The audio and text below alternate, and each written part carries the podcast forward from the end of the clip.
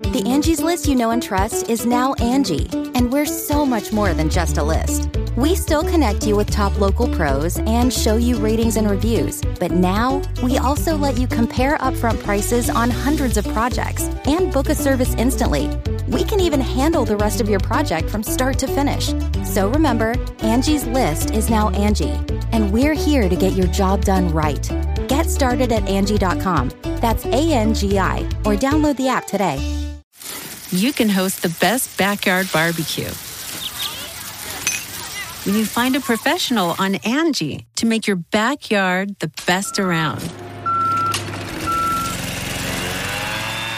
Connect with skilled professionals to get all your home projects done well. Inside to outside, repairs to renovations. Get started on the Angi app or visit Angi.com today. You can do this when you Angi that. Today's episode is brought to you by Angi. Angi has made it easier than ever to connect with skilled professionals to get all your jobs and projects done well. Let me tell you, there's the version of it where you try to do something at home, and then there's a version of it where you have someone help you, you watch them do it the right way, and you go, thank God I didn't try to do that myself. I have fully done things around the home that I think look good, and then a bang in the night, and I wake up to a shelf collapsing, a painting falling off the wall. Like it, I've I've seen it all go south. I own a home, and I can tell you, I know how much work it can take. Whether it's everyday maintenance and repairs or making dream projects a reality, it can be hard just to know where to start. But now all you need to do is Angi that and find a skilled local pro who will deliver the quality and expertise you need. Whatever your home project, big or small, indoor or outdoor, you can Angi that and connect with skilled professionals to get the project done well. Right now, one of my wish lists is I want a bike for my condo in Milwaukee, and I would love to rig it up on a pulley in the ceiling because I have one of those like lofted ceilings.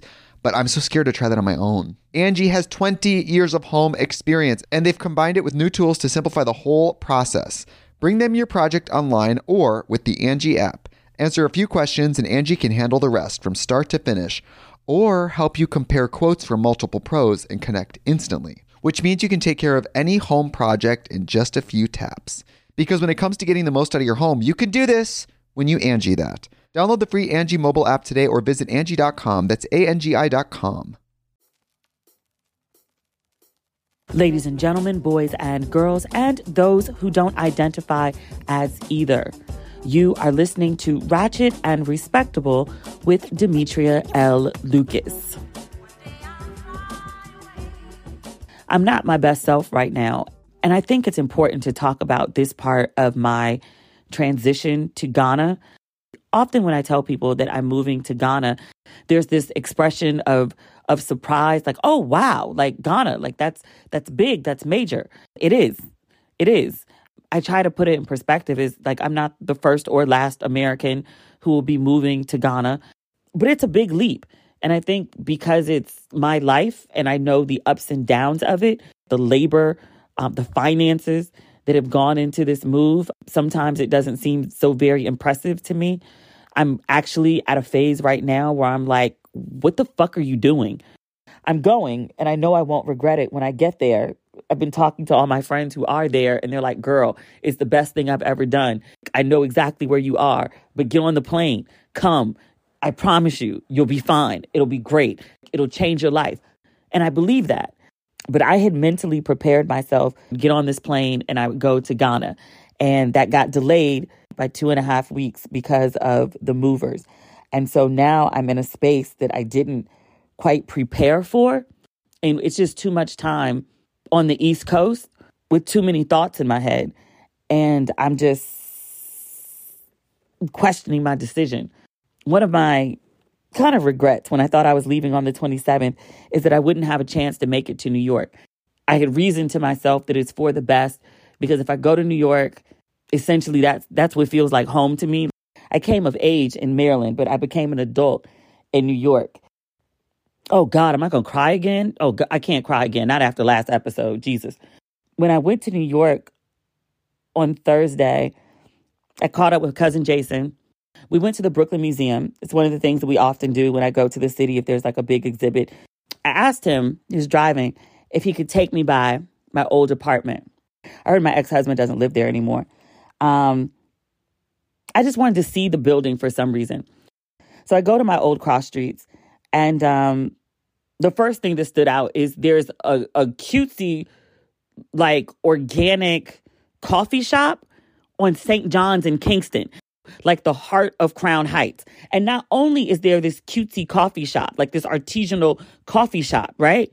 There's two white women sitting outside on laptops at the corner of St. John's and Kingston. And I was like, are you kidding me? They gentrified Crown Heights? I know I've been gone for five years, but I also remember like moving into that neighborhood in 2005. And it was essentially an open air drug market. Like I would come home from work and I would know how good the package was of heroin, just so we're clear. By how far over the guys who were standing in front of the liquor store were bent over that day. And I would literally walk by and be like, woo, package was good today. If that sounds crazy, it, it was. But also, because I was like a working woman, if I was carrying bags from the train or groceries from the store, the local block hugger would send the runners to like carry my bags for me.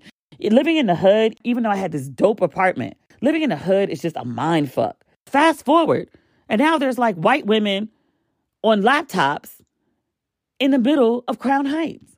Total mind fuck. And then I go and see my old apartment, and I'm standing outside the building. My blinds are still up. I could tell from outside. You ever go back to your high school after you graduated and everything that used to seem so normal or normal size suddenly seems so small? That's what it was like looking at my building.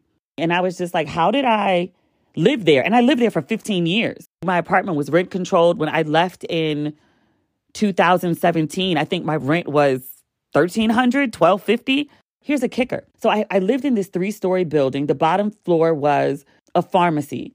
I lived above the pharmacy. There was another woman across the hall. And then on the top floor, the apartment was the size of my apartment and the woman across the hall. So they had the whole floor. That place was huge. My entire apartment was their living room, huge. There used to be an auto shop and a Seventh day Adventist church in a building next to my building. I shared a wall with the top floor of the auto shop so they raised the auto shop and the church and they built this seven story building next to my three story building. It looks so out of place. It towers over everything else on the block, which is a bunch of other short buildings. But it's this state of the art luxury building. The affordable apartments in the building start at like 3250 for a one bedroom. And I was like, in Crown Heights? Totally floored. That's the discounted rent, the hookup rent. You got to do the housing lottery to get that rent. For a regular bedroom, and I mean like a one bedroom, it was like 4200 4700 something like that. But Jason and I stood on the block and we were talking about all the parties I used to throw at my house. I used to throw these backyard parties for my birthday every year. My party would be on Saturday, and then the MIH picnic would be in Prospect Park. So it was a weekend of festivities. That was those were good times, man. But Jason and I were standing on the block, just like reminiscing about like all the shenanigans that used to go down at my house. I think I told you this. Like, I liked being the stable friend. Like, I loved that I could invite people in my house and they would automatically know where like the ketchup and the spoons were. And I told Jason, I was like, I feel like I'm living in a documentary about my life. I was like, we need to go somewhere else now. Like, I just, I feel weird. And then, like, I was walking by um the bodega Oh God, now I feel like I'm about to cry again. I cannot cry this episode. I was walking by the bodega, and it's like my bodega, like it's four doors down from my apartment entrance. I, I walked in that bodega at all hours of the night, in all states of being. I knew the prayer schedule. I knew who would be there on what day. I knew who wasn't there for a long time. Be like, where's so and so? Be like, oh, he went back home. His grandmother was sick. I'm like, oh, okay. I really just wanted to stop in and see if my people would be there and see if they remembered me.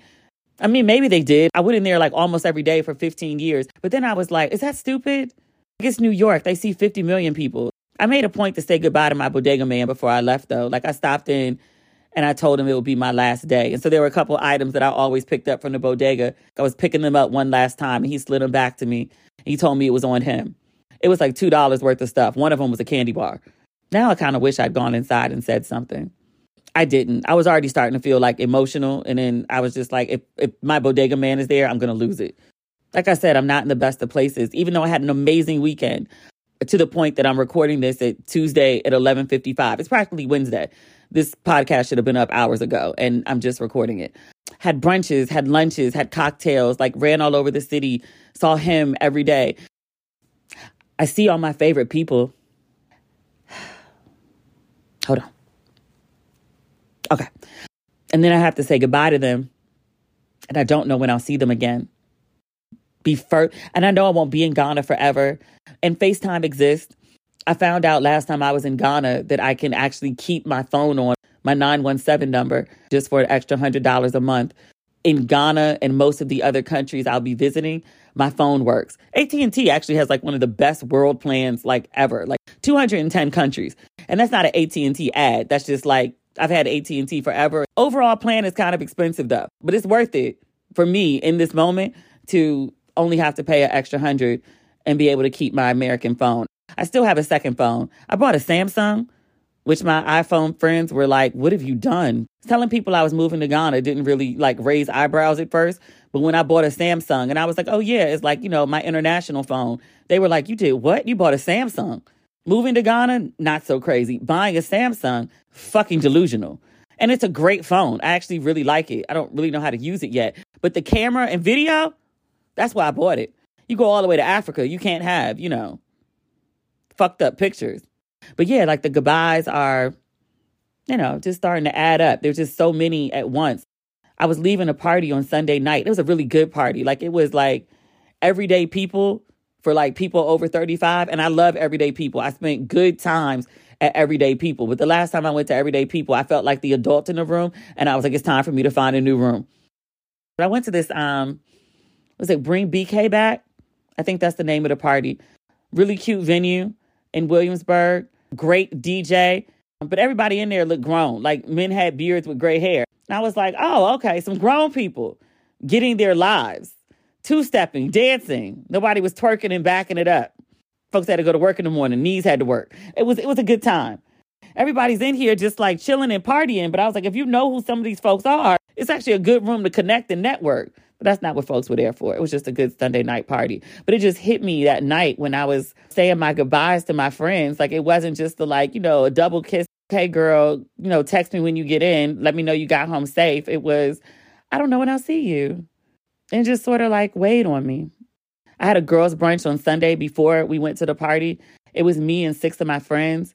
I didn't really even talk much. Like I just I was just happy to be present in the moment with people that like you know, are my faves. And I have faves that live in Accra, not like I'm going to be out there by myself. But it's just, I don't know, the goodbyes. The goodbyes add up. I acted a plum donkey at the damn train station. Him took me to the train station. I boo hooed like I was at a damn funeral. I cried so bad his shirt was stained with tears. I lost it. And he was like, Stop it. Stop it.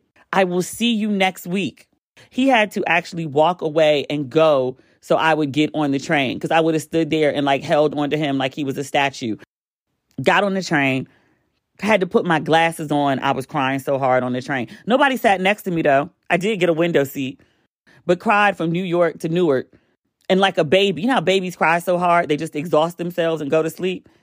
And then woke up in Baltimore. I just, oh, I have so many feelings right now. So many feelings. And then there's still so much to do. I don't know how I ever would have moved on the 27th. Like I'm still ordering stuff. I figured out this morning that I'm going to have to take an extra suitcase. It's going to be five instead of four, which I really didn't want to do. Just the logistics of moving all this stuff from point A to point B when I get to Ghana. It doesn't get any better anytime soon. I just have to get to the 10th. I think I might have to like stop seeing people because the more times I say goodbye, like it's it's starting to drive me nuts. I was with my friend earlier today. She's the, one of the most lovely, amazing people on the planet. Like I just I love her. We went and had a drink on the top of um of Union Market and we just talked about life. And she prayed with me. But in her prayer, she just, you know, covered me. Ah, tears are coming but she said something in the prayer, and I'm going to butcher her words. Actually, she was praying. I was like, damn, I wish I'd. I'm sorry. That's a terrible thing to say. Like, talk about prayer and then say, damn, my bad. But she said something about cover Demetria when she's on her travels so that whoever she encounters ah, sees the you in her and knows that she is yours and responds accordingly. I just thought that was just a very beautiful sentiment. And then she also told me, she was like, Yeah, you know, my dad's brother lives in Ghana. You good? I love y'all. I swear I do. she also gave me an amazing book idea for Ghana. I met with my literary agent when I was in New York, and she's been my lit agent for like three years at this point. And I tell her all the time, and I was like, I know I drive you crazy. I know you must be annoyed because there is no book. I know the title of the book I want to write, and it, it, it applies to so much, but I don't know exactly what I want to talk about. It keeps changing. And I think it's because there's so many thoughts in my head, I just can't pin it down. But I'm like, this is my third book. Like, it needs to be like, you know, my magnum opus. And she's like, or it could just be a book. You've got time. You could write more books. And one of those could be your magnum opus.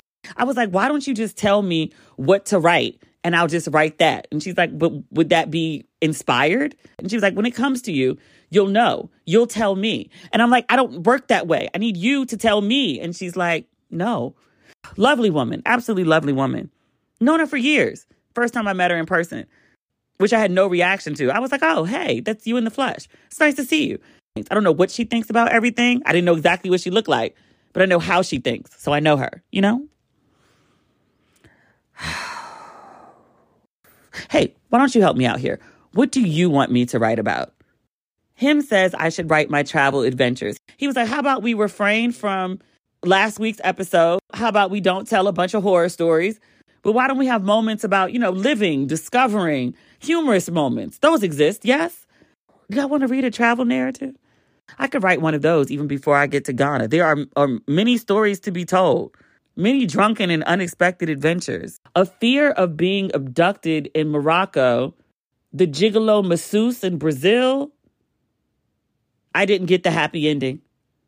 The hammam ma'am in Istanbul, when I really thought I was about to ask that 60 year old lady to marry me. And then I realized, like, the way I've been cleaning myself, like, it's, it's inept. If you ain't being scrubbed down at the hammam, you're really filthy a loofah doesn't really do the job you think it does. Like there was so much dirt on me, and I was like, I just took a shower before I came here. I am clean, but not. The time I tried to hug an ostrich, it sounds so stupid in retrospect. Okay, there's stories. There are stories to be told.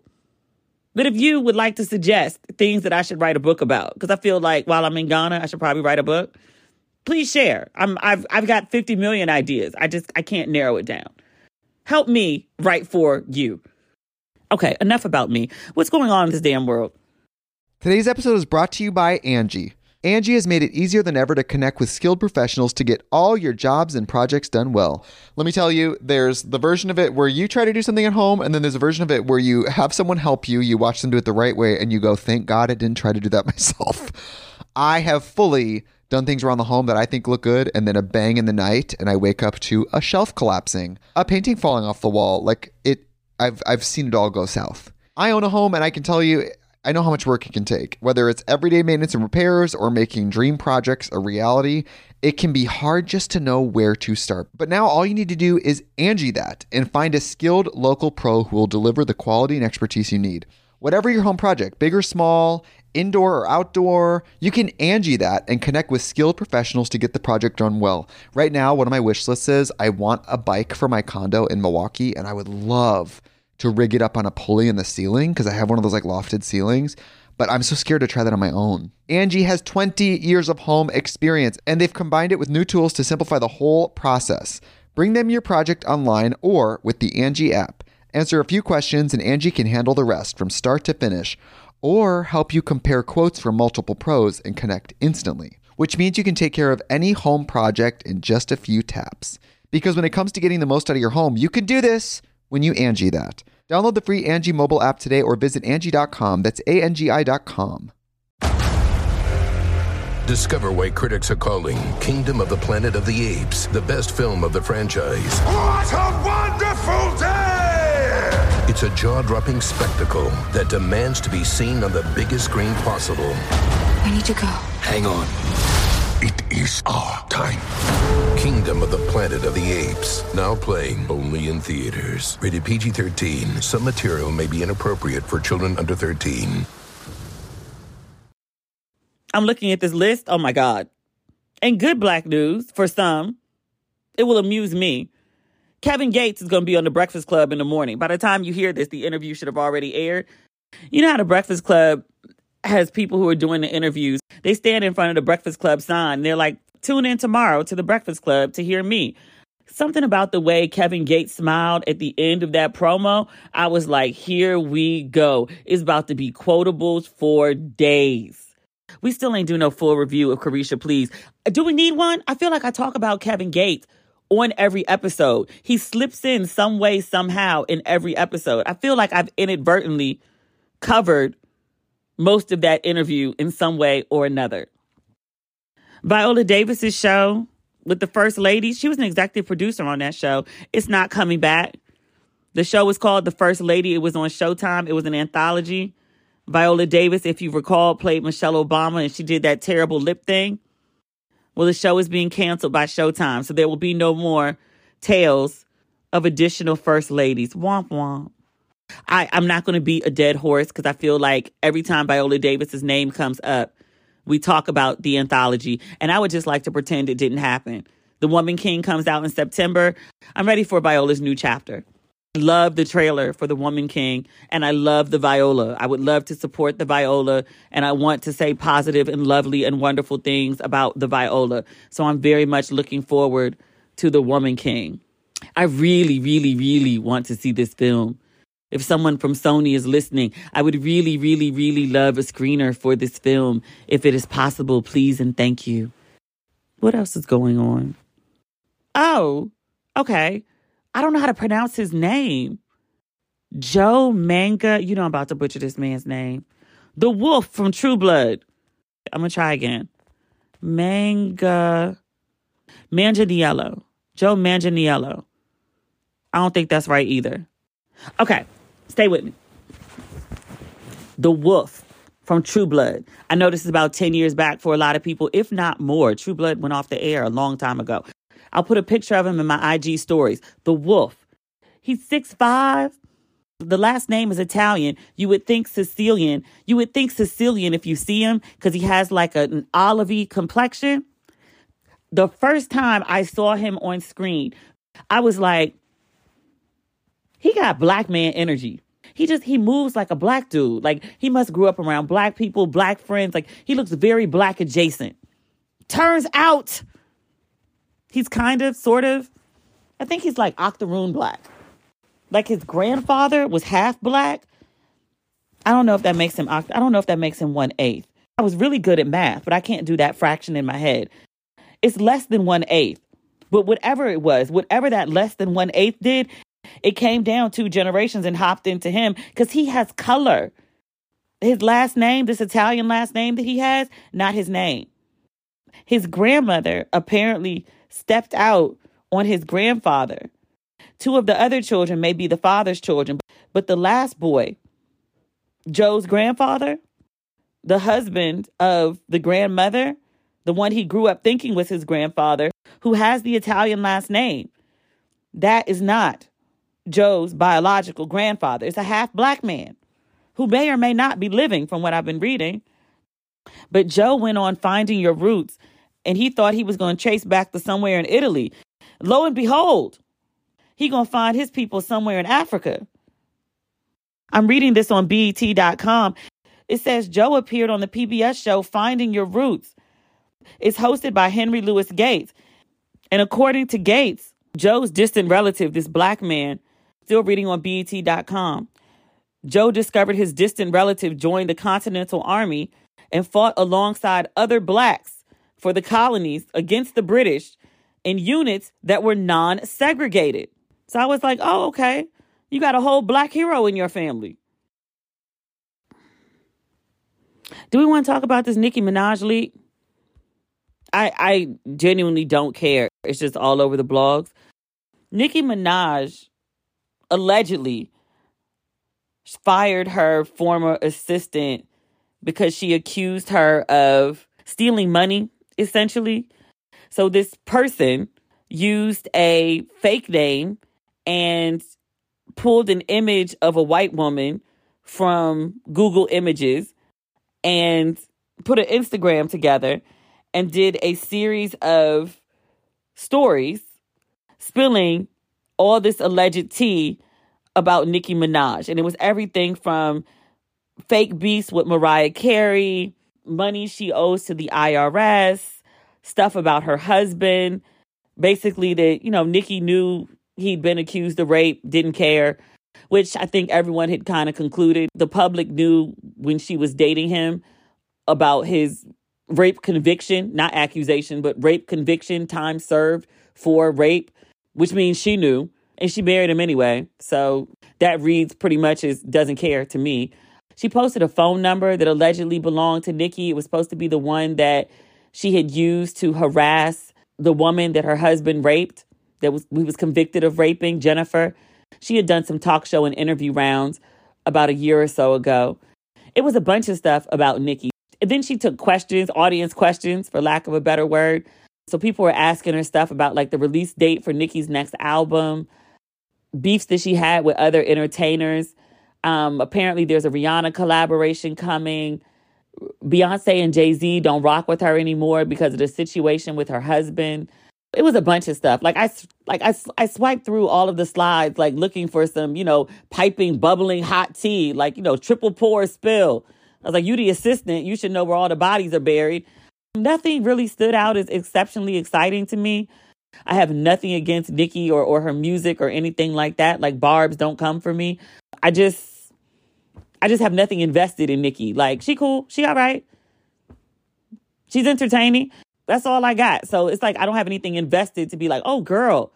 Also, also, I don't know if anything in, in that whole list of what was shared, nothing stands out to me that's more, I don't know, interesting titillating, scandalous, triple poor than what's been reported on actual news sites. You marrying a convicted rapist and sex offender, it, it, it's pretty hard to top that. Like there's not a lot of tea that tops that.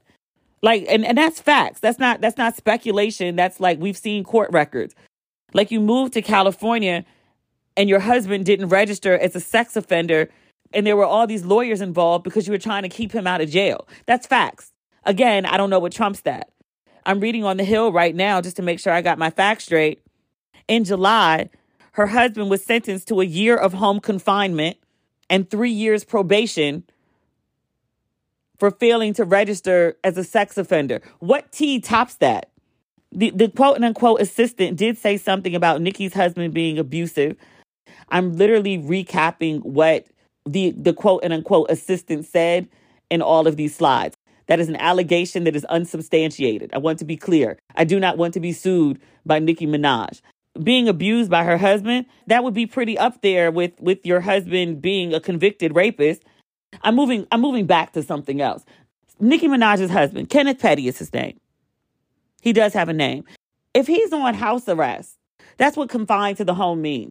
Does he have to wear one of them little ankle bracelet things to make sure he's at home? at a certain time or to make sure he is where he says he is? Does he have to wear an ankle monitor? I, I just, I hope that's not the case. I hope that's not the case. This new Nicki album, I'll give it a listen. Nicki impressed the hell out of me on Monster. I will always give Nicki Minaj a chance to see if she'll top that or equal that. She could really just equal that and blow everybody else out. I'd like to hear it. I think it's worth noting that Nicki Minaj has said all of this is ridiculous and lies. I think the actual word she used repeatedly was dumb. She did a live video with half her makeup on because it was that serious to address it like immediately because the story about the assistant is everywhere. And she was like, not only are the accusations dumb, the people who believe them must be dumb. I thought it was interesting. She kept using the word dumb. That was like the standout word that Remy put on the diss track towards Nicki. Like, are you dumb? That's the thing that everybody used to quote. But Nicki says absolutely none of this shit is true. It's ridiculous. She says people have been trying to get rid of her forever. She was like, there's whole staff meetings of people plotting on how to get rid of Nicki Minaj, but she's not going anywhere. I feel like there's something else I'm supposed to mention right now that directly ties into Nicki Minaj. Nicki Minaj, Kenneth Petty. Rape! Mystikal. Mystikal has been arrested for rape again. This is his third time. I read that he was arrested on Sunday. His full list of charges includes first degree rape, simple robbery, domestic abuse battery, false imprisonment, and simple criminal damage to property. I'm reading a series of tweets that Brandy B. Harris posted. She writes that arrest documents say while at his Prairieville home, Mystikal accused an ex dating partner of stealing $100 before punching her, pulling braids out of her hair, taking her keys and phone to prevent her from leaving. Then he allegedly raped her. Nigga, what? Over a hundred dollars? The fuck is wrong with you? Allegedly. Allegedly. It's not been convicted. But again, this is the third time he's been arrested for rape. I wonder how many people he's actually raped. Allegedly. You've been arrested for rape three different times? That sounds to me like a raping rapist who raped. And I wonder how many people he's done that to that didn't call the police on him. Three women called the police. There's so many more women that didn't. I guarantee you that. Man sound like he got problems. I did read. Let me look that up. Mystikal rape arrest. Okay, CNN. Jail records show that the rapper remains in custody. That was 9:26 p.m. on Monday. That's yesterday. Do we have new news? No, everything that I see reported is from a day ago. I'm reading Vulture right now. Michael Tyler, Mystikal's real name, arrested on July 31st. Vulture has the charges as first degree rape, false imprisonment, domestic abuse, battery and strangulation, and robbery and damage to property. Okay, Vulture has more details. They say, according to the sheriff's warrant, the victim accused the rapper of sexually assaulting her and becoming violent, beating her and pulling her braids before apologizing and asking that they pray together. He had her kneel with him beside his bed as they prayed for a few minutes. Did he, rape this woman and then prayed with her, or he prayed with her and then raped her? Woo. Vulture notes the rapper has been accused of sexual assault multiple times since the early aughts, 2000s.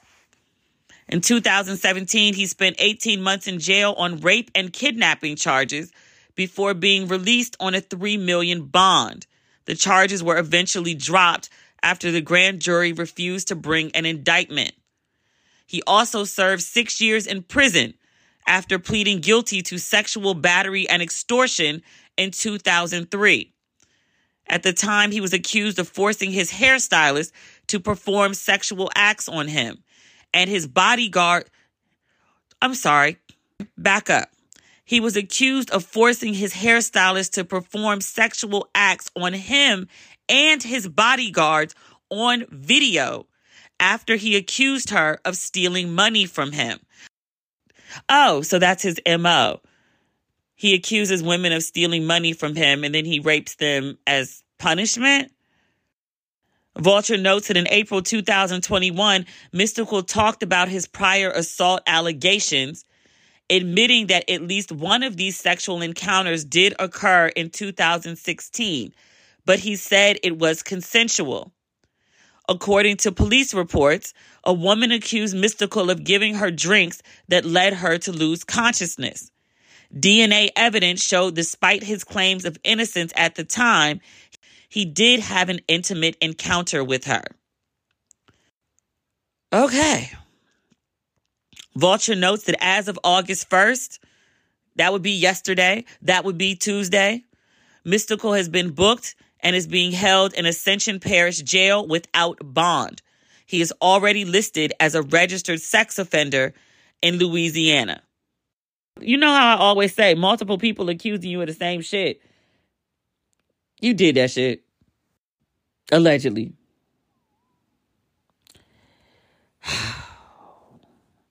Do we, we don't have no good news. We need to cleanse the palate.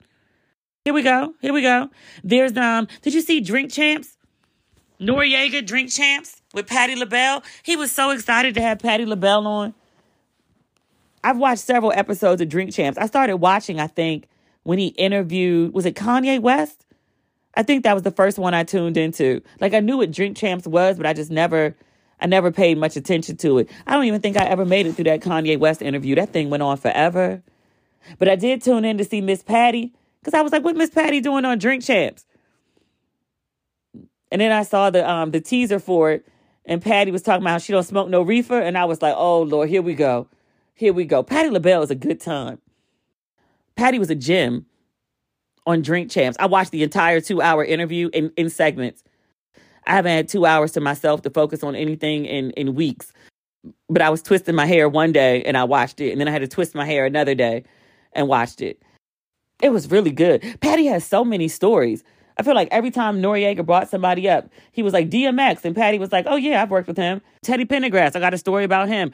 Diana Ross, she had many Diana Ross stories. She told the story about why she and Diana Ross had beef, which I didn't even know they had beef. Like I didn't know there was a thing.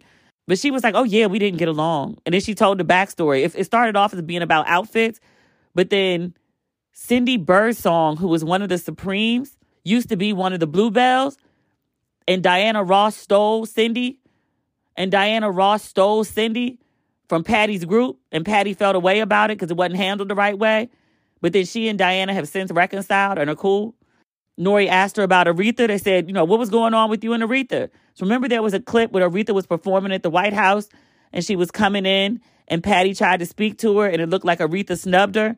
And Patti was like, no, no, no, no, no. Aretha was one of my good friends. We had no, we had no issues. She said Aretha had called her. Aretha wanted to get food in Walmart like Patti had. And she called Patti and asked about her deal and how she got it done. She said Aretha was very tired when she was at the White House. She said that wasn't about me. She was just tired that day, but they were good. She said Luther, she first met Luther. He came to the hotel she was staying at.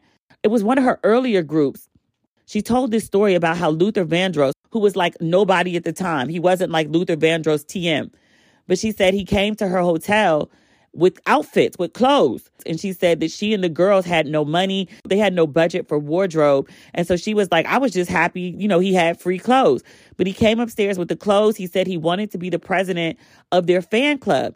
She said, We didn't have a fan club. She was more interested in the clothes than she was for the fan club. And she said he mentioned that he sang. And she said she just took him at his word that he sang. She was like, She didn't know he could sing like that.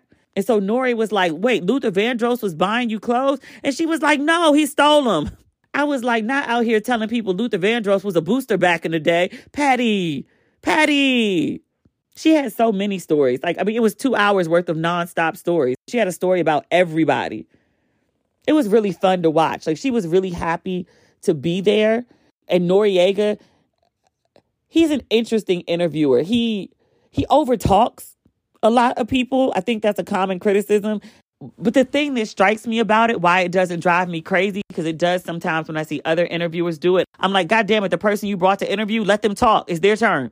But he's so excited by his guests. The man really does like his job. He really does. You can hear his enthusiasm and his interest in the subject matter, at least for the people that I've watched. And I've only watched Kanye West, Patti LaBelle, and then after Patti went off today, I was watching Tank, which was also really good. But he's really just enthusiastic about his guests. And so even when he overtalks and when he rambles and when he skips around with a line of questioning, it doesn't really bother me. You ever see people who just enjoy their work?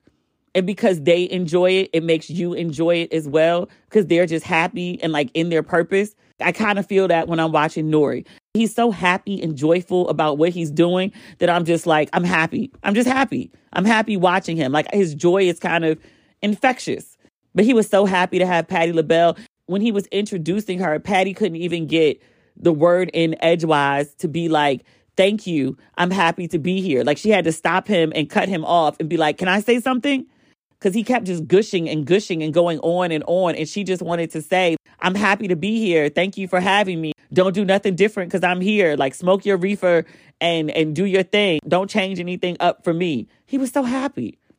And also, I thought it was really good to give Patti LaBelle her flowers. She said many times in the interview, she was like, you know, I'm 79. I don't have health problems. Like she has her diabetes, but it's being managed.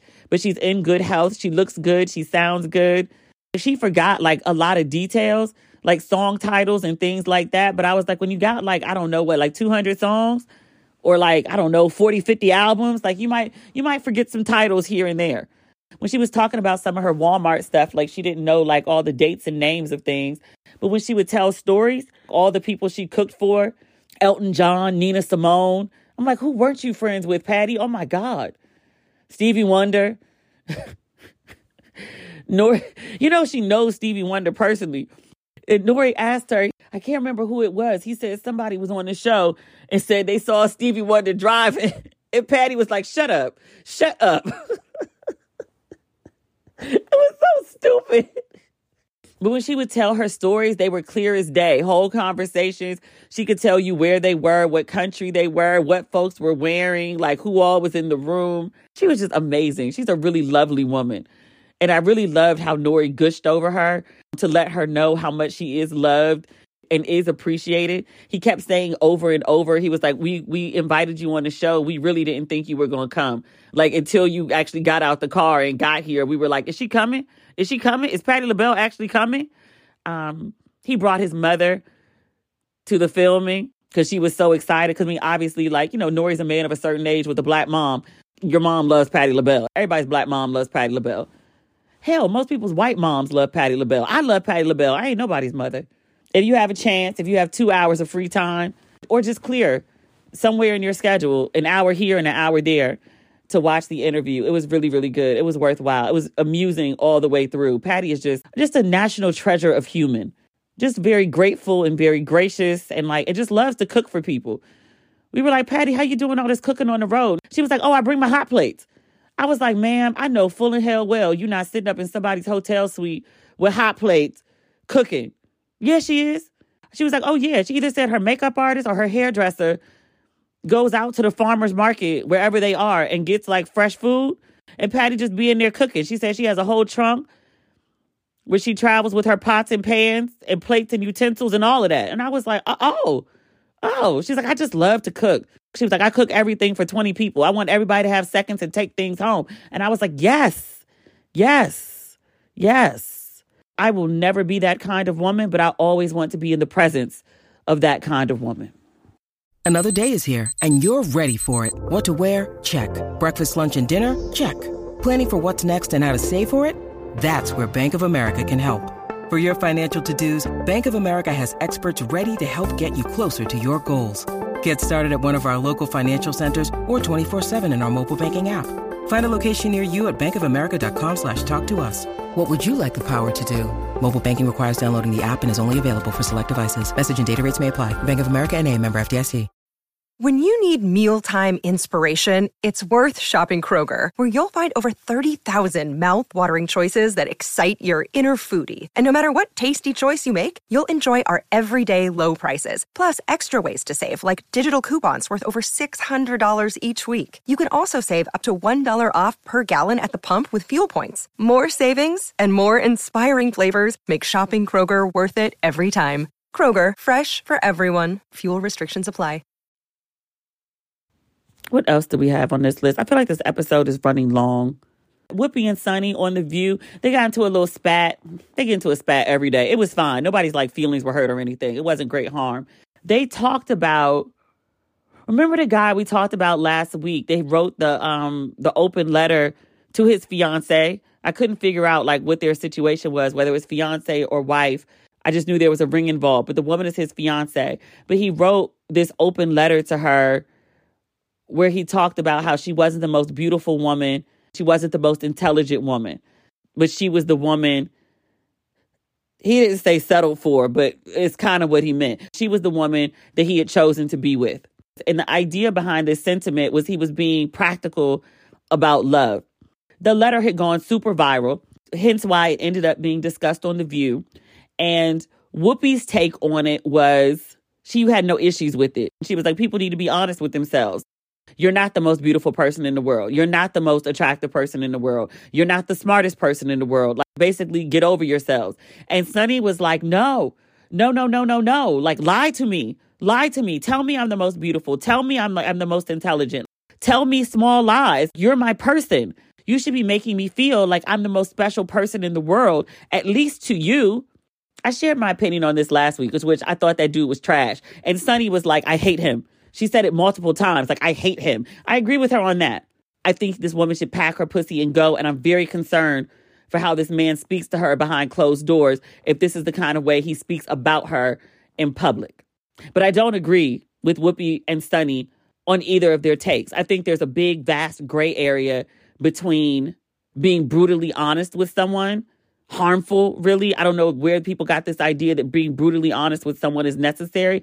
You can be honest without being hurtful and harmful and without diminishing your person, your partner, your fiance, your spouse in a public forum. It's, it, it's just not necessary. But I also don't think it's necessary to lie to people. I don't think you have to run around telling your spouse you're the most beautiful person I've ever seen or you're the the smartest person I've ever seen or, or whatever superlative I've ever seen. I don't think that's necessary. But I think there's a vast gray area where you can be honest about your person and not be disparaging about your person. I think that's the thing that bothered me the most about that. It's like he says she's not the most beautiful and she's not the most intelligent, but he never said what she was. Like he's giving all these definitions by negation. So here's where the bar is, and here's where you don't meet it. But he never said like what he actually liked about her.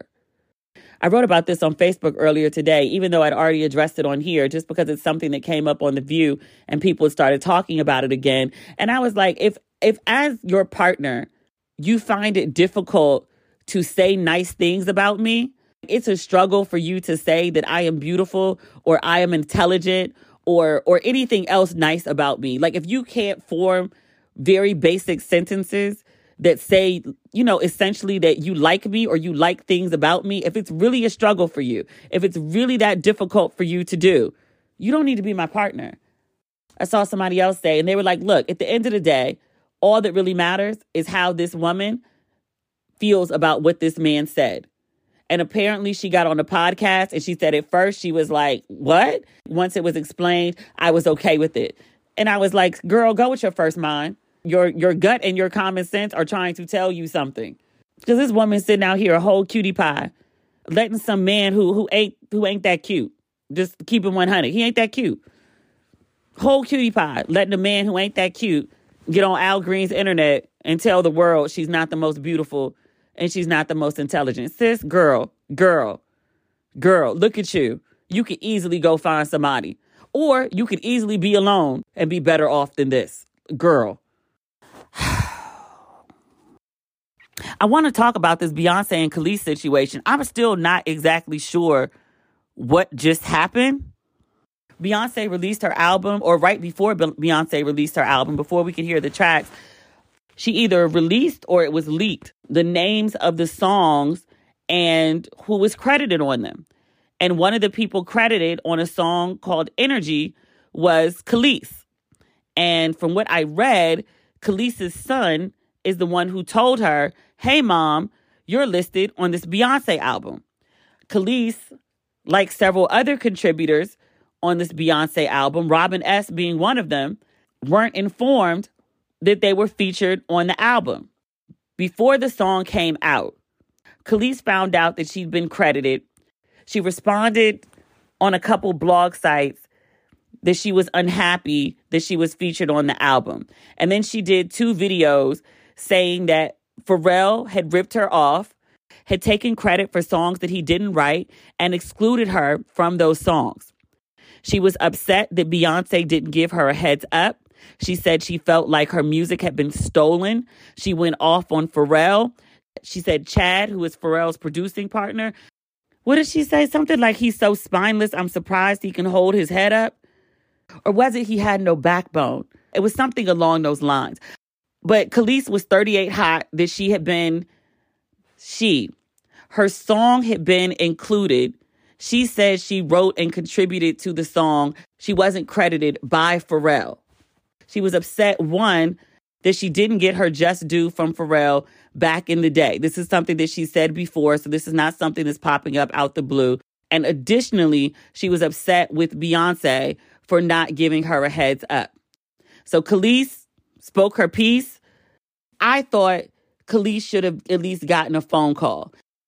Also, initially, the reports were I can't remember the name of the song that was supposed to have been sampled. It wasn't Milkshake, which is Kelis's most popular song. I love that song. I love Kelis just in general, but Milkshake's not my favorite song, actually. You know my favorite Kelis song is? In the Morning. It's a mix between In the Morning and Millionaire. What I tell you, I love Kelis. I love Kelis. That's not the point. Point is, there was a sample from the song. There was a question at the time whether it used Kelis's voice or not, or if it was just a drum that Pharrell created. Then the album comes out. In fact, it's not the song that people thought it was. It actually is Milkshake. Because originally people were listening for this other song and they were like, I can't hear it. Like, what are you talking about? And then I saw a video some producer made and was like, okay, here's the song, and then here's the clip from Milkshake. Like, it's not the other song, it's actually the drums from Milkshake that are mixed around. And then apparently you could hear like the la la, la la, la. I never heard it. That's what I read though, is that you could hear the la la la.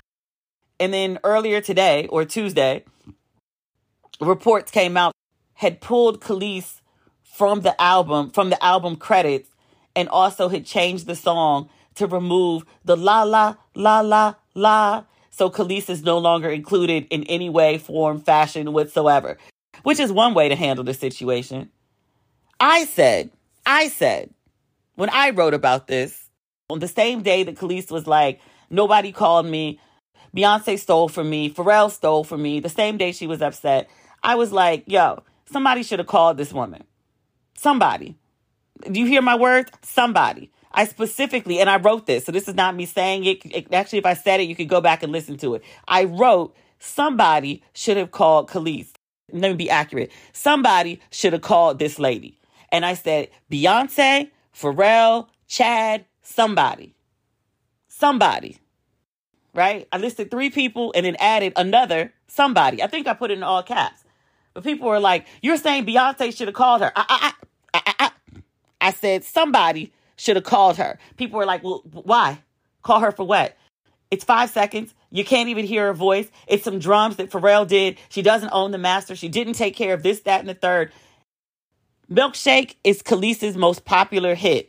It is and was a cultural phenomenon. It's been featured in multiple commercials. It's a staple. It's a cultural staple, at least for black folks. Black folks know milkshake and they know Kelis. People like Gen Z. Gen Z don't know nothing about that. Beyonce ain't Gen Z.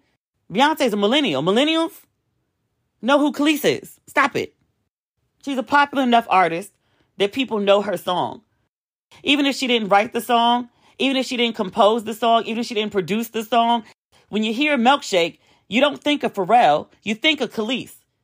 Just a heads up. Hey, we're using your song on the Beyonce album. That's it. I said that. Folks act like I was suggesting that Beyonce, all they heard was Beyonce. I specifically said somebody, Beyonce, Chad, Pharrell. All people heard was Beyonce.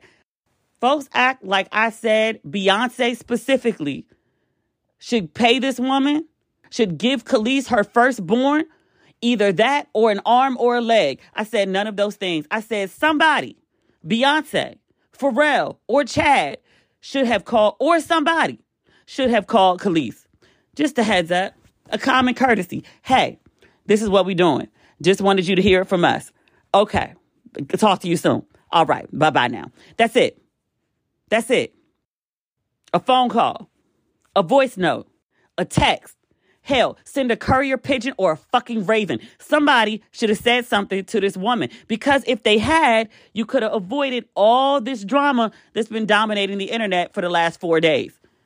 I can't scroll through my goddamn timeline on Facebook without somebody talking about Kelis and Beyonce. It's serious, but it's not that serious. Y'all acting like Kelis slapped Beyonce at the Oscars. Come on, people. Come on. Come on. But Kelis has been removed from the album. Some folks said it was petty, which it could have been. Some folks were like, Kelis fucked up because she could have got a bag off this. I don't think Kelis cares. I hate to break it to some people. There are more important things sometimes than money, especially when you're not hurting for it. The woman has a healthy career. She still performs on the side. That's the side hustle. Her nine to five, she got a whole damn farm with like like chickens and shit. That's her bread and butter. I don't really think Kelis cares that much about the money or the glow up or the look of it all. I, I hate to break it to people, and I know it's very difficult, especially for the American audience that's listening. Everyone is not a hyper capitalist. You would like to believe that everyone is motivated by money. They aren't. People are like, oh, she could have got the bag. She's fucking it up. She could have had a second win for her career. Did Kelis ever say she wanted any of those things? Or those things that you would want, so you think Kelis would want them too? I'm asking. I'm genuinely asking. There's been much conversation about, well, why didn't Kelis go get her master's? You realize that's really hard to do, right? Anita Baker just got her master's back. Anita freaking Baker. The Beatles didn't even own their masters. You know who did? Michael Jackson. It's really, really hard to get your masters. A lot of people don't own their masters. Like, people say it like it's such a common thing. Like, well, why didn't she just go get her masters? Maybe they're not for sale. And maybe she's tried to get them. Maybe because of the beef between she and Pharrell, she's just like, fuck that nigga, I'm not asking you for shit. Just is that at all possible? Is it? Kelis is off the album. Like I said, some people say Beyonce was petty for doing it. I could see that line of thought. I've seen other people say Beyonce was just sick of this shit and was like, I ain't got nothing to do with this. This this beef is really between you and Pharrell, and I'm I'm not getting in the middle of it, so I'm just taking you off. How about that? You're unhappy that you were listed. You're unhappy that your song was on there. We can solve this. I'm just gonna take it off. I'm not in the middle of this shit. Work it out between yourselves. I can see that logic too. You know what else I could have seen solving this? A phone call. A phone call. We talked about this with D.L. Hughley and Mo'Nique. Mo'Nique went on stage and cursed D.L. Hughley out after D.L. Hughley had a goddamn meltdown behind backstage, according to Mo'Nique, which D.L. Hughley never denied. Like he was like, no, in my contract it says I am the headliner. I'm closing the show. And if she thinks she's closing the show, if that's what she's gonna do, then I'm not going out. D.L. Hughley has never disputed that. And it sounds logical because he was like, in my contract, it says I'm the headliner. If the two of them had just taken a pause, taken a beat, had a conversation, they would have found out that the beef that they have with each other isn't really beef. The beef is with the promoter who seemed to have promised both of them the same thing in order to get them to do this show. Perhaps this is another one of those situations. If somebody had made a damn phone call, maybe that was somebody giving Kelis a call and saying, hey, sis, this is what we working on. This is what we doing. Just wanted to give you a heads up. Maybe it could have been Kelis calling somebody. I'm not saying Beyonce. I'm not saying Pharrell. I'm not saying Chad Hugo. I'm saying somebody. Had she called somebody and maybe gotten some clarification, then maybe we wouldn't be here. Maybe we could have resolved this in a nicer manner. That wasn't possible. No phone calls, apparently, at least that the public is privy to. We don't know about behind the scenes at this point in time. Sure, Beyonce will add a lyric about it on an album or a remix in the future. Remember, we didn't hear nothing when Jay Z, Solange, and Beyonce. Well, Beyonce didn't fight. Beyonce stood there like a robot and fixed her dress, which was completely on brand, completely on brand. But the elevator situation when Solange was kicking at Jay Z, completely on brand. And Jay Z was defending himself but didn't fight back, completely on brand. Nobody's brand was damaged that day. Completely on brand for everybody in the elevator. But Beyonce didn't say a word about it when it happened. And then later she addressed it. She says a billion dollars going down on the elevator. Things happen. Maybe she'll address the Kelis situation at a later date. It won't be in an interview. We know that for sure. She'll put it in the music if she ever does. She just she might not. We'll see. Uh, I feel like we have a very lengthy podcast today, so I'm going to call it a wrap. I'll be up half the night editing. Hopefully, this will be up on Wednesday morning. All of y'all listening know that I am in transition on an intercontinental move.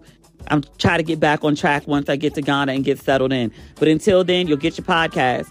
It's just not going to be on time. I'll get it in as close to on time as possible. But otherwise, give up that fantasy at least until September.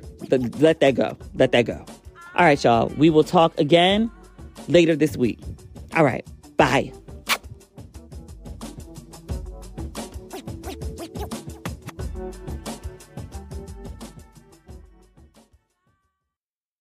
Today's episode is brought to you by Angi.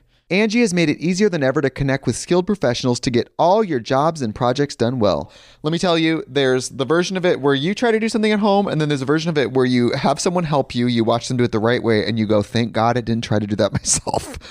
I have fully done things around the home that I think look good, and then a bang in the night, and I wake up to a shelf collapsing, a painting falling off the wall. Like it, I've I've seen it all go south. I own a home, and I can tell you, I know how much work it can take. Whether it's everyday maintenance and repairs or making dream projects a reality, it can be hard just to know where to start. But now all you need to do is Angi that and find a skilled local pro who will deliver the quality and expertise you need.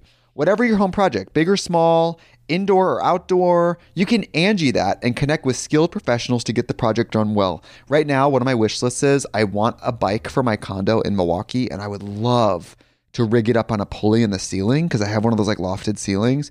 But I'm so scared to try that on my own. Angi has 20 years of home experience and they've combined it with new tools to simplify the whole process. Bring them your project online or with the Angi app. Answer a few questions and Angi can handle the rest from start to finish or help you compare quotes from multiple pros and connect instantly, which means you can take care of any home project in just a few taps. Because when it comes to getting the most out of your home, you can do this when you Angi that. Download the free Angi mobile app today or visit Angi.com. That's A N G I.com.